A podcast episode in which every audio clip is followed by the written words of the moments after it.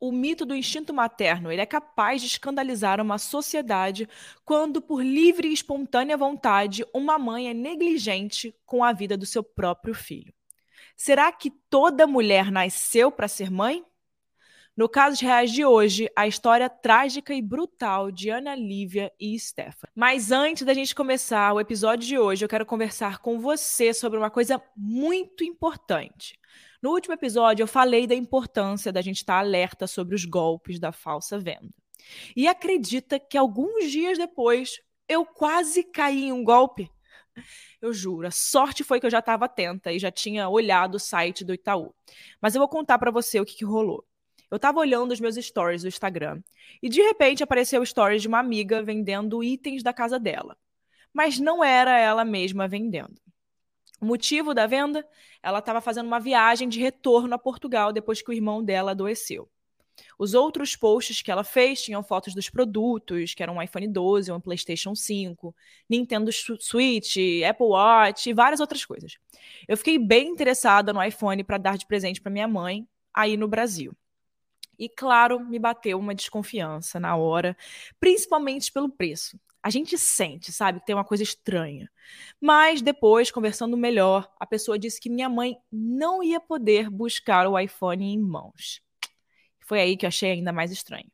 Mas eu continuei negociando para ter certeza. E recebi um e-mail logo depois com o nome da vítima de estelionato para ser usado como a chave da transferência. E foi aí que veio o pulo do gato a conta estava de fato no nome da pessoa que teve o perfil invadido pelos criminosos. Mas logo em seguida eu consegui descobrir que se tratava de uma fraude, porque a pessoa conseguiu postar no perfil do marido um alerta de que suas contas tinham sido clonadas.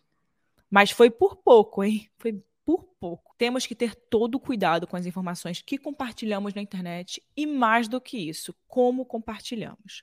Hoje em dia, milhares de pessoas estão caindo no golpe da transferência bancária, enviando dinheiro para pessoas que se passam por seus amigos, familiares e até desconhecidos. E não pensem que só com pessoas mais velhas acontecem esses golpes, não, tá? Nós, mais jovens, estamos sujeitos também a esses golpes. Às vezes, a gente está simplesmente mais desatento ou até cair em um golpe extremamente convincente, como foi esse que eu falei para vocês. Mas quer saber de uma notícia boa? O Itaú quer você seguro de todos os lados. E por isso tem um time dedicado que respira segurança 24 horas por dia. E não só isso. Eles estudam o discurso, as pegadinhas e as estratégias dos golpistas. Com o movimento Juntos, somos protegidos em dobro. O Itaú está do nosso lado contra os golpes e fraudes e ensina os seus clientes a reconhecer os sinais de perigo.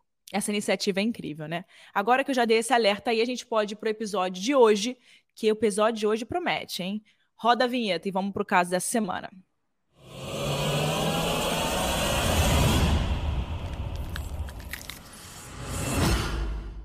A história de hoje é um caso brasileiro que aconteceu no ano passado, em 2021. Por ser um caso muito recente, é um caso que ainda está em andamento. Mas pela enorme repercussão da história e pela brutalidade do que aconteceu, nós conseguimos ter acesso ao relato do investigador principal desse caso. E tudo o que for dito nesse episódio tem respaldo jurídico e investigativo. Esse caso trouxe para a gente tanta curiosidade que a gente acredita que ele é um bom ponto de partida para a gente discutir aí a noção de se a mulher de fato nasceu para ser mãe ou que toda mulher apresenta esse instinto materno, né, de amor e proteção. A gente já trouxe um caso ah, que falava sobre isso também. 24 de agosto de 2021, Belo Horizonte, Minas Gerais. Um homem, quando entrou na sua propriedade que ele tinha alugado para um casal, ele sente um cheiro muito forte. E quando ele entrou, ele tentou entender de onde estava vindo aquele cheiro quase insuportável. E logo ele encontrou uma mancha de sangue no banheiro. Ele continuou procurando a origem daquela mancha de sangue, daquele cheiro. Então ele decidiu olhar nos outros cômodos do apartamento, do lugar. E quando ele entrou no quarto, ele encontrou um saco enrolado debaixo da cama. Dentro desse saco tinha um corpo em estado de decomposição. O homem decide ligar na hora para a polícia, imediatamente. Quando os investigadores chegam ao local, eles removeram o corpo e levaram para o ML para poder fazer as análises. Porque, como já estava em estado avançado de decomposição, não era possível saber exatamente de que, que pessoa se tratava, quem era, se era um homem, se era uma mulher, enfim. Quando o médico legista dá o seu parecer, vem aí uma surpresa. Aquele corpo era de uma criança, Aninha, a filha do casal que tinha alugado a casa. E ela só tinha 10 anos. O laudo constava que aquele corpo tinha sofrido múltiplas violências e que isso foi a causa da morte da criança. Ana, Lívia Almeida Contarini era filha de Débora Almeida da Silva, de 31 anos, e enteada de Lucas Melo da Silva, de 25 anos. A família morava de aluguel em um barracão na cidade de Contagem, que fica na região metropolitana de Belo Horizonte, o lugar onde seu corpo foi encontrado pelo proprietário do barracão, Ivanildo. Eu vou abrir um parênteses aqui e vou explicar para vocês o que é um barracão, para quem está escutando e talvez não saiba, né? Basicamente, um barracão fica em uma estrutura montanhosa. As ruas podem contar ou não com uma cobertura de asfalto.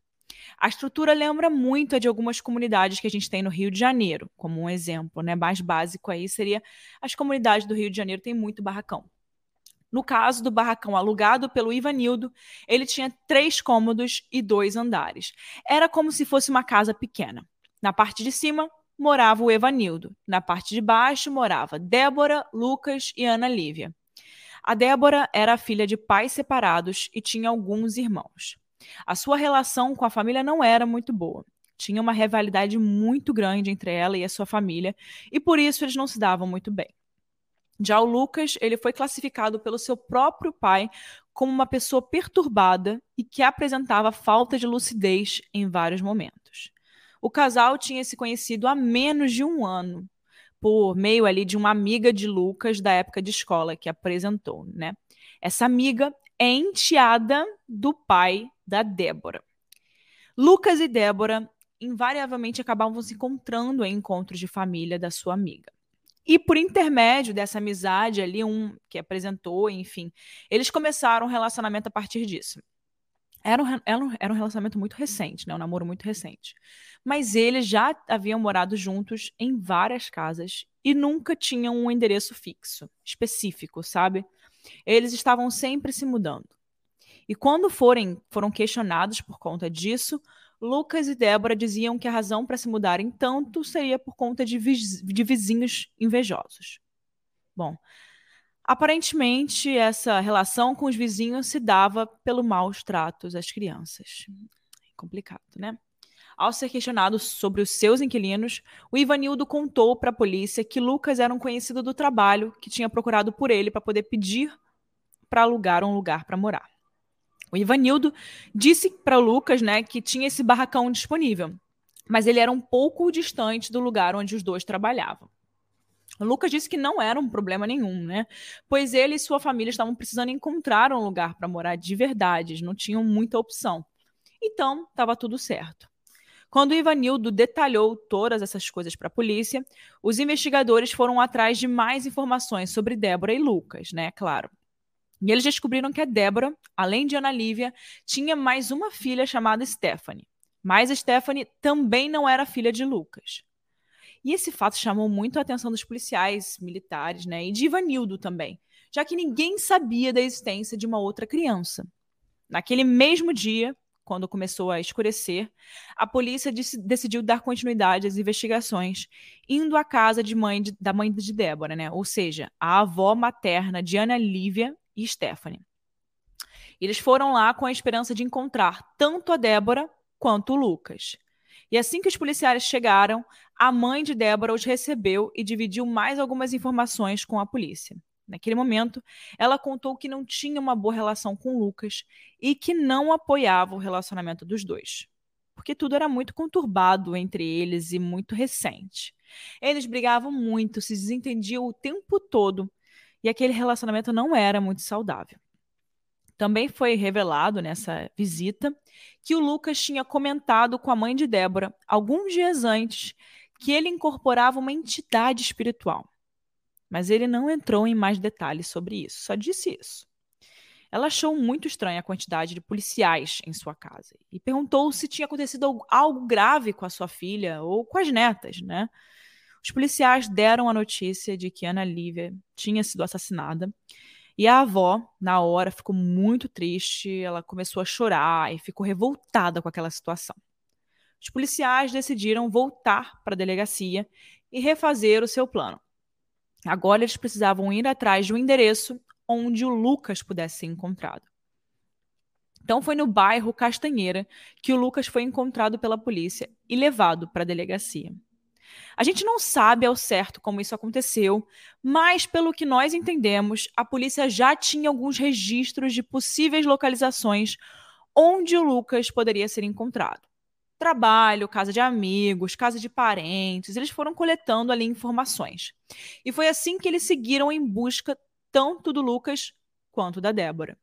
E assim que o Lucas foi encontrado, a polícia o levou para a delegacia. A Débora não estava com ele, e quando Lucas foi questionado pelos policiais, o Lucas disse que a Débora provavelmente estaria no hospital em uma consulta, porque ela estava grávida e estava perdendo líquido amniótico. A polícia seguiu até o sétimo andar do hospital e, ao encontrarem com o médico responsável, os policiais perguntaram a gravidade do caso de Débora, que prontamente disse que estava tudo sob controle e que não tinha perigo nenhum ao bebê se eles a abordassem. Então, eles encontraram com a Débora e a levaram até a delegacia.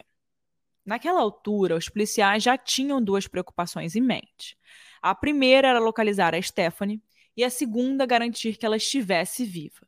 E por conta da visita da polícia à casa da mãe da Débora, o pai biológico de Ana Lívia e Stephanie ligou para a polícia para poder saber o que, que tinha acontecido, né?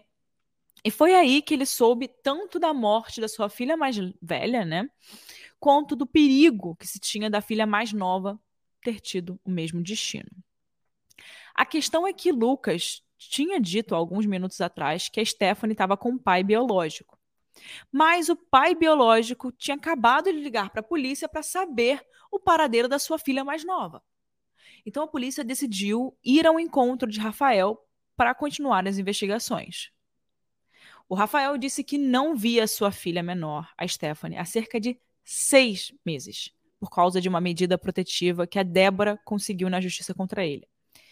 O pai biológico das meninas foi então levado até a delegacia para poder depor, enquanto o Lucas estava respondendo às perguntas da polícia.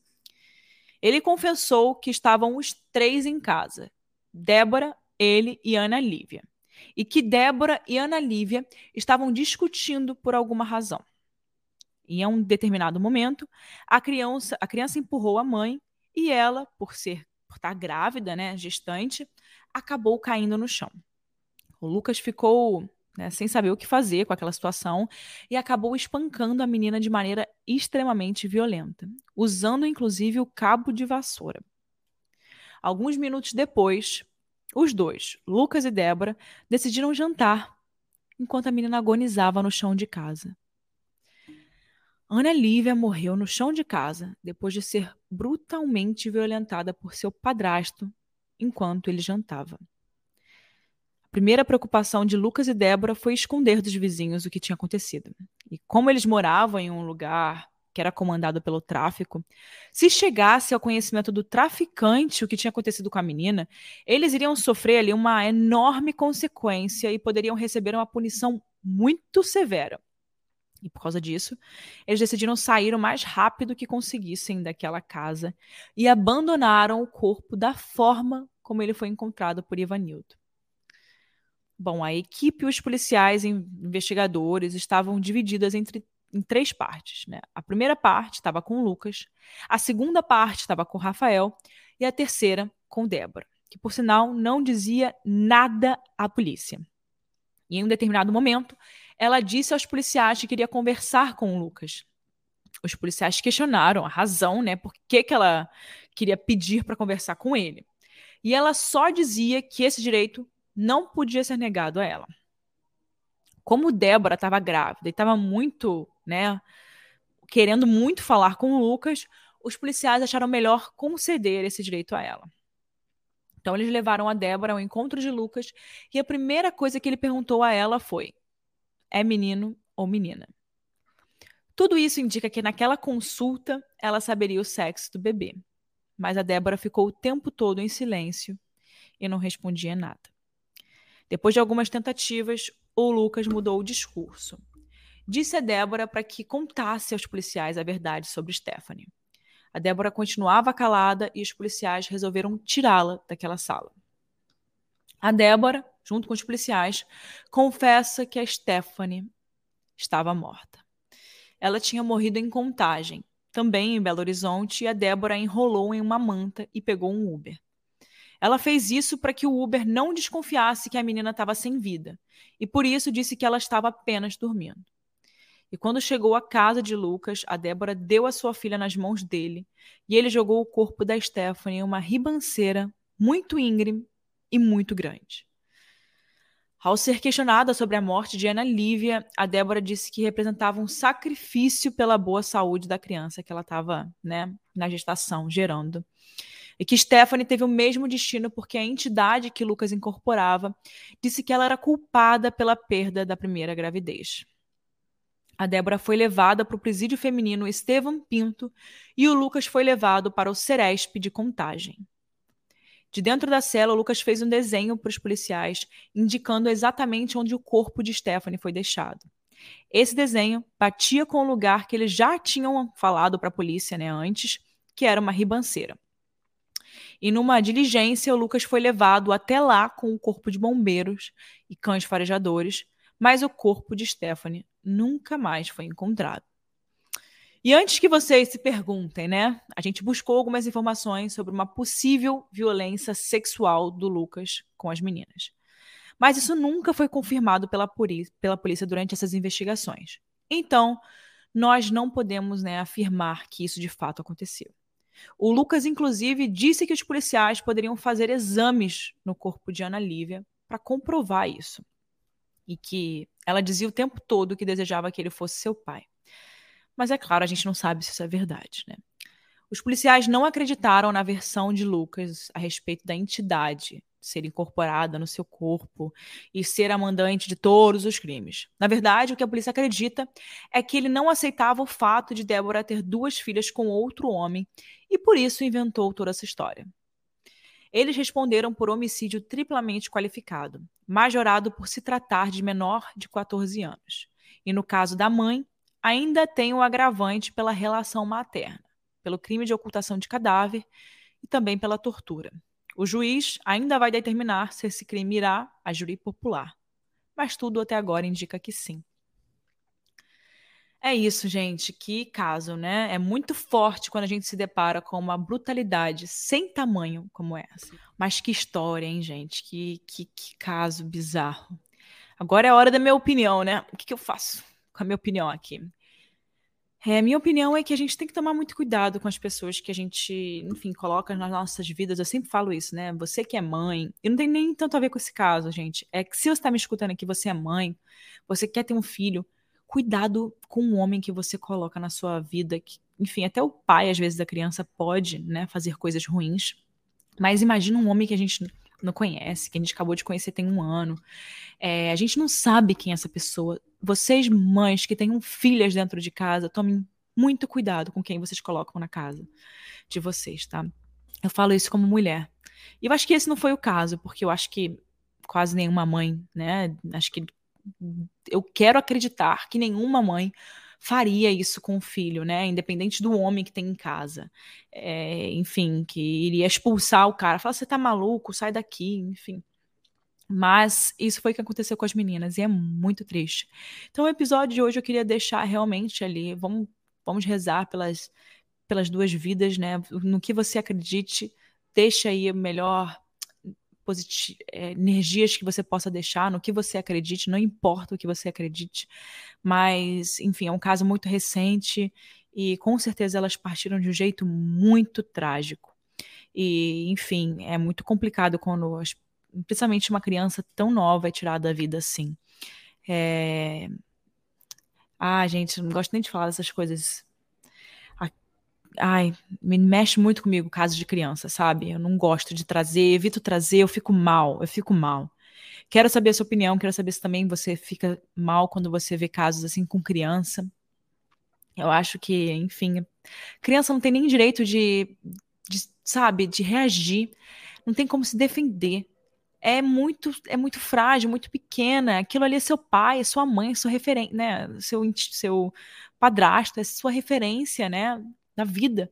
Se você não pode confiar nessas pessoas, em quem você vai confiar, né? Olha que loucura. Se você ainda não segue o nosso podcast aqui no Spotify ou aonde quer que você esteja escutando, por favor, não deixe de fazer isso. É muito importante pra gente. É um, gente, juro, a gente tem tanto esforço aqui. Hoje é um domingo, eu tô aqui gravando podcast. É, eu gravo os podcasts no final de semana porque eu trabalho durante a semana aqui em Nova York. Então, por favor, é o mínimo que eu te peço, por favor. Só deixa aí um like, compartilha para alguém que você vai gostar, bota nos seus stories. Isso é muito importante pra gente, de verdade. Meu perfil no Instagram é @erica com K, Mirandas com S no final, e o, o perfil oficial do Casos Reais é arroba Casos Reais Oficial manda uma mensagem lá. Também tem o nosso site www.casosreaispodcast.com.br e toda sugestão de caso que vocês mandam por lá chega no meu e-mail diretamente ou se você quiser contar o seu caso, que você queira que seja anônimo, não quer entrar no seu perfil do Instagram para fazer isso, você pode mandar por lá também. Enfim, gente, esse é o caso de hoje. Obrigada se você continuou até aqui e se você está aqui até agora, não deixa de dar uma nota aqui, compartilhar e sempre responder as perguntas que eu coloco aqui no final desse caso. Te vejo você no próximo caso. Até a próxima quarta-feira.